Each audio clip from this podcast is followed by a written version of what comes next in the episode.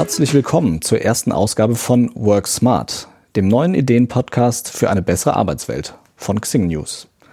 Wir versorgen euch in Zukunft wöchentlich mit spannenden Einblicken und Denkanstößen zur Arbeitswelt. Die Stars dieses Podcasts sind aber nicht wir aus der Xing News Redaktion. Hier dreht sich alles um unsere Insiderinnen und Insider.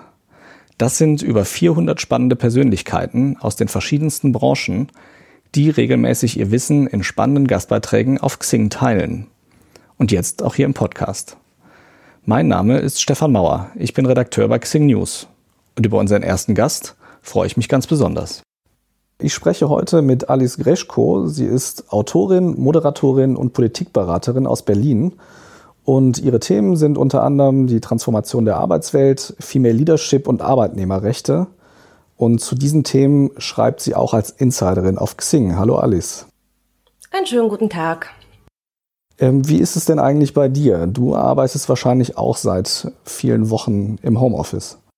Ja, es sind mittlerweile über zwei Monate, die ich im Homeoffice verbringe und ich arbeite relativ viel flexibel, von daher mir ist das nicht unbekannt von vorher. Ähm, allerdings in der Dauer und in der Intensität ist das doch eine neue Erfahrung.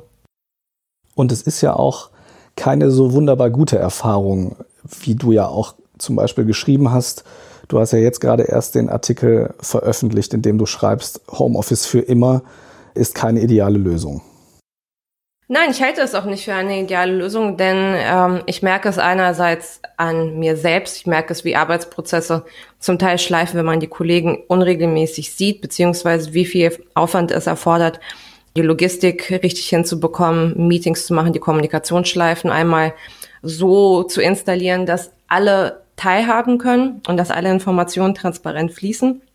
Und ich sehe es in meinem Umfeld und jetzt sind mittlerweile auch Studien rausgekommen, die bestätigen, dass Menschen zum Teil zu Hause wirklich viele Überstunden machen. Also 80 Prozent machen wohl insgesamt tatsächlich regelmäßig Überstunden im Homeoffice. Und es ist ein Stressfaktor.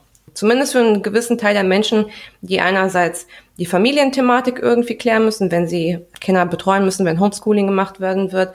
Vielleicht ist es auch für Menschen gerade ein Stressfaktor, die in einem unsicheren Arbeitsverhältnis sind, die sich Sorgen um ihre Zukunft machen, die in einem befristeten Arbeitsverhältnis sind und deswegen versuchen durch extra Aufmerksamkeit, durch E-Mail-Präsenz und durch diese Überstunden mehr zu brillieren. Und diese Verfügbarkeit ist natürlich eine mentale Belastung. Jetzt ist ja auch Anlass unseres Gesprächs, dass Twitter verkündet hat, dass sie also ihren Mitarbeitern ermöglichen wollen, wenn sie das wollen, für immer im Homeoffice zu bleiben. Sie schreiben aber auch, wer zurückkommen möchte, den erwarten unsere Büros weiterhin. Also ist es schon so, dass du sagen würdest, so wie die das machen, dass sie also sagen, jeder, der will, kann wegbleiben. Wer aber ins Büro kommen möchte, der darf das natürlich auch machen. Wäre das ein Mittelweg, der funktioniert oder gibt es diese Probleme, die du jetzt erwähnt hast, auch dann? Für mich ist die Frage, was ist denn die Hierarchie innerhalb des Unternehmens? Also grundsätzlich muss man sagen, es ist für Unternehmen natürlich attraktiv, so eine Homeoffice auf Dauerlösung anzubieten, weil äh, perspektivisch Bürofläche gespart werden kann, wenn die Mitarbeiter zu Hause arbeiten können und lediglich ein fester Anteil von flexiblen Desks besteht, die ab und zu mal genutzt werden, falls jemand mal vorbeikommen muss. Für mich ist aber, wie gesagt, die Frage der Hierarchie eine sehr spannende, denn wie will man denn die Gleichheit und Fairness in puncto berufliche Weiterentwicklung so hinbekommen, dass diejenigen, die aus dem Homeoffice arbeiten, trotzdem die Chance haben auf eine Beförderung, die Chance haben auf eine Gehaltserhöhung, wenn sie gar nicht in derselben Art und Weise präsent sind. Es geht ja mittlerweile sehr viel mit digitalen Technologien. Man kann sich durchaus auf das Ergebnis konzentrieren, was am Ende ja auch wirklich den Unterschied macht. Allerdings kann ich mir nicht vorstellen, dass Arbeitgeber und das Vorgesetzte so vollkommen bias-free sind, wenn sie einen Teil der Belegschaft regelmäßig sehen und den anderen nicht. Okay, das heißt, das sind da eigentlich eher, eher ganz normale menschliche Probleme, weil sonst wird ja eigentlich immer angeführt, wenn man jetzt sagt, warum wir eigentlich nicht viel mehr Homeoffice haben, dass auch die meisten Unternehmen darauf nicht vorbereitet sind, dass viele Chefs das eigentlich nicht mögen. Du hast ja jetzt gesagt, viele Unternehmen wäre das eigentlich von Vorteil. Das heißt ja, wenn ich das jetzt nochmal weiterdenken darf, Die Corona-Krise hat ja jetzt dafür gesorgt, dass ganz viele Menschen zwangsweise im Homeoffice sind. Viele Chefs vielleicht auch erkannt haben, die Produktivität sinkt gar nicht, sondern die Angestellten machen vielleicht sogar mehr Überstunden. Das heißt, ist das jetzt vielleicht auch so eine Machtverschiebung, dass man jetzt auf der Seite der Chefs sieht, Homeoffice ist eigentlich viel besser für uns, als wir dachten, und die Angestellten jetzt aufpassen müssen, dass es nicht zu viel wird? Ja, also ich denke, im Fall von Twitter muss man ja sowieso davon ausgehen, dass äh, alle digital affin sind. Ich denke, da, wo die Unternehmer auch tatsächlich keine Berührungsängste mittlerweile haben, beziehungsweise gesehen haben, dass es geht, sehe ich durchaus ähm, diese Machtverschiebung. Für mich ist die Frage dann, wenn alle individuell in ihrem Homeoffice sitzen, wie kann man sich dann beispielsweise über die Herausforderungen untereinander als Arbeitnehmer austauschen, die beispielsweise mit Homeoffice verbunden sind? Und das sind solche Sachen wie, wann endet eigentlich meine Arbeitszeit? Wann fängt mein privater Raum an?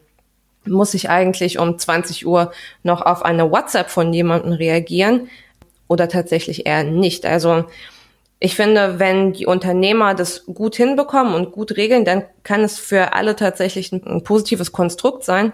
Allerdings wenn man Menschen jetzt quasi in die Situation reinschubst, ohne dass geklärt ist, wie sie miteinander kommunizieren, wie sie sich äh, gegenüber dem Chef zu verhalten haben in puncto Verfügbarkeit, dann wird das schwierig. Und das würde ja eigentlich gegen die These sprechen, die ja jetzt viele haben, dass dieser Zwang ins Homeoffice durch Corona dazu führt, dass es im positiven Sinne eine, eine Unterstützung dafür ist oder einen Boost bekommt, dieses Konzept. Weil natürlich, wenn solche Dinge dann hastig gestehen, so wie das ja jetzt sicherlich in vielen Unternehmen der Fall ist, genau solche Probleme ja auftreten können. Also Unternehmen sind natürlich sehr, sehr divers und Führung ist sehr divers und Arbeitnehmer sind nicht alle gleich und haben auch nicht dieselben Ansprüche. Man muss natürlich immer sagen, Homeoffice hat das Potenzial für sehr viele Menschen eine Erleichterung zu sein. Es, die Vorteile lassen sich nicht von der Hand weisen. Ich denke, tatsächlich an Menschen, die dann ein Arbeitsverhältnis haben, was relativ klar begrenzt ist zeitlich und äh, die beispielsweise Pendelzeiten sparen, die ähm, weniger Stress haben, wenn sie zur Kita ähm, müssen, um ihre Kinder abzuholen, weil die Hoheit über ihre Zeit da ist. Allerdings ist es nicht nur das.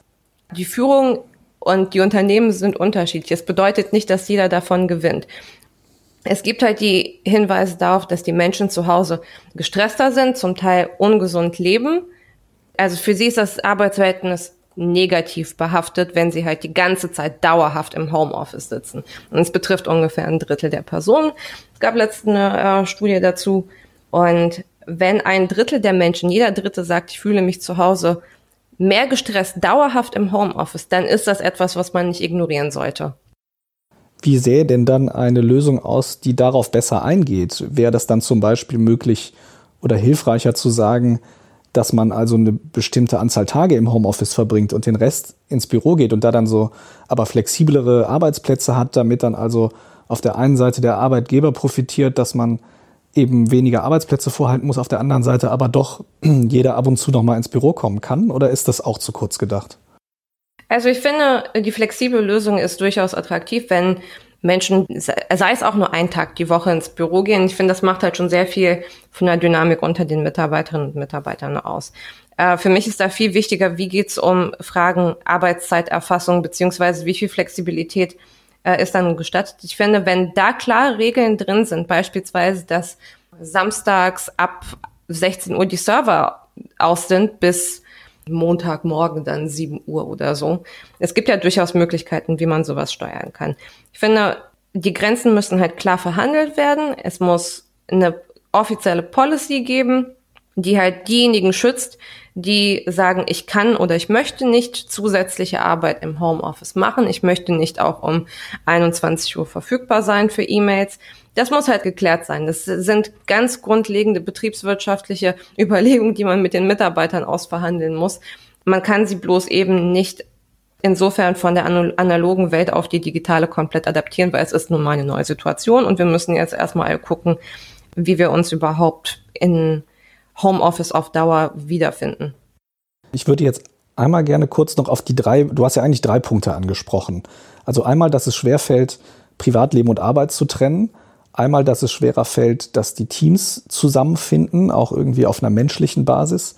Und das dritte ist die Karriere. Also wie äh, mache ich auf mich aufmerksam, wenn ich eine Gehaltserhöhung haben will, wenn ich befördert werden will, etc.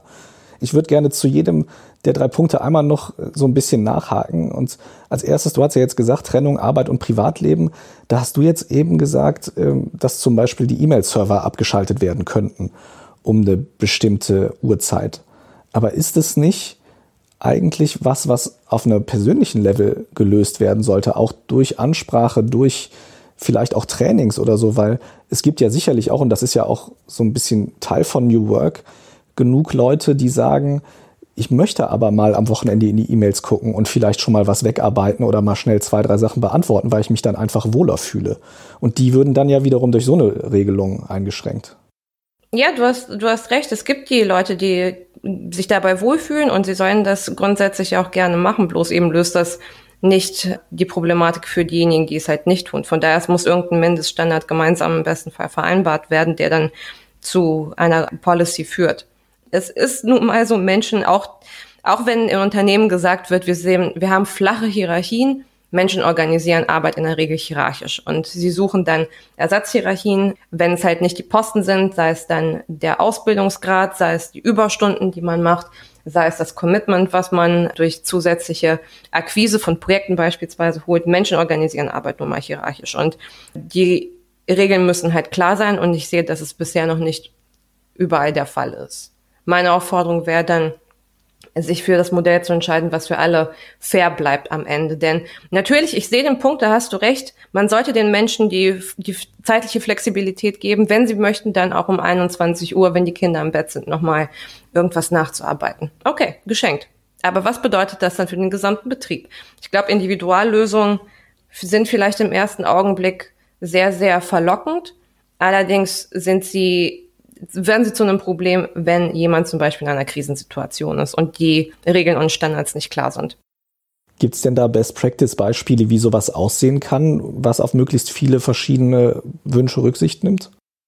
Es gibt Organisationsformen, die tatsächlich diese Flexibilität halt erlauben und wo die Arbeitszeit nicht im Fokus ist. Allerdings beißt sich das ein bisschen mit der rechtlichen Anforderung, dass eigentlich Arbeitszeiten erfasst werden müssen. Also auch auf EU-Ebene wurde ja auch nochmal nachdrücklich gesagt, eigentlich müssen Arbeitszeiten ähm, erfasst werden, auch im Homeoffice. Unternehmer sind dann oft ein Stück weiter und sagen, okay, wir gucken, dass halt einfach die Projekte laufen, das Ergebnis muss letztendlich stimmen. Wie man dann trotzdem die Arbeitszeit komplett vergisst, beziehungsweise auf so ein Level hieft, dass es fair und transparent bleibt, hm, ich mir ist bisher nicht die ideale Lösung bekannt. Okay, das heißt, es ist einfach was, wo wir alle sehr aufpassen müssen, sowohl als diejenigen, die Homeoffice anordnen, als Arbeitgeber, als auch diejenigen, die im Homeoffice sind, was wir im Moment viele von uns sind. Ja, ja, wir sind ja ungefähr ein Viertel der Arbeitnehmer in Deutschland sind jetzt zum ersten, nicht, nicht nur zum ersten Mal, aber insgesamt halt gerade im Homeoffice. Das ist sehr viel. Ich finde, man muss das auch ein bisschen als Experiment sehen, aus dem wir gerade alle lernen und indem wir gerade sehen, was sind eigentlich die Vorteile, was sind die Nachteile, wie fühlen wir uns damit, was für eine Dynamik entsteht. Von daher, ich bin selber neugierig. Ich bin selber neugierig, wie die Menschen das insgesamt aufnehmen werden. Ja, da kommt auf jeden Fall noch viel auf uns zu. Die zwei anderen Punkte, da würde ich jetzt doch gerne noch mal so zum, zum Ausstieg fragen. Du hattest auch noch gesagt, es ist schwieriger, einen Zusammenhalt im Team zu erzeugen und es ist schwieriger, auf sich aufmerksam zu machen für Beförderung, Gehaltserhöhung.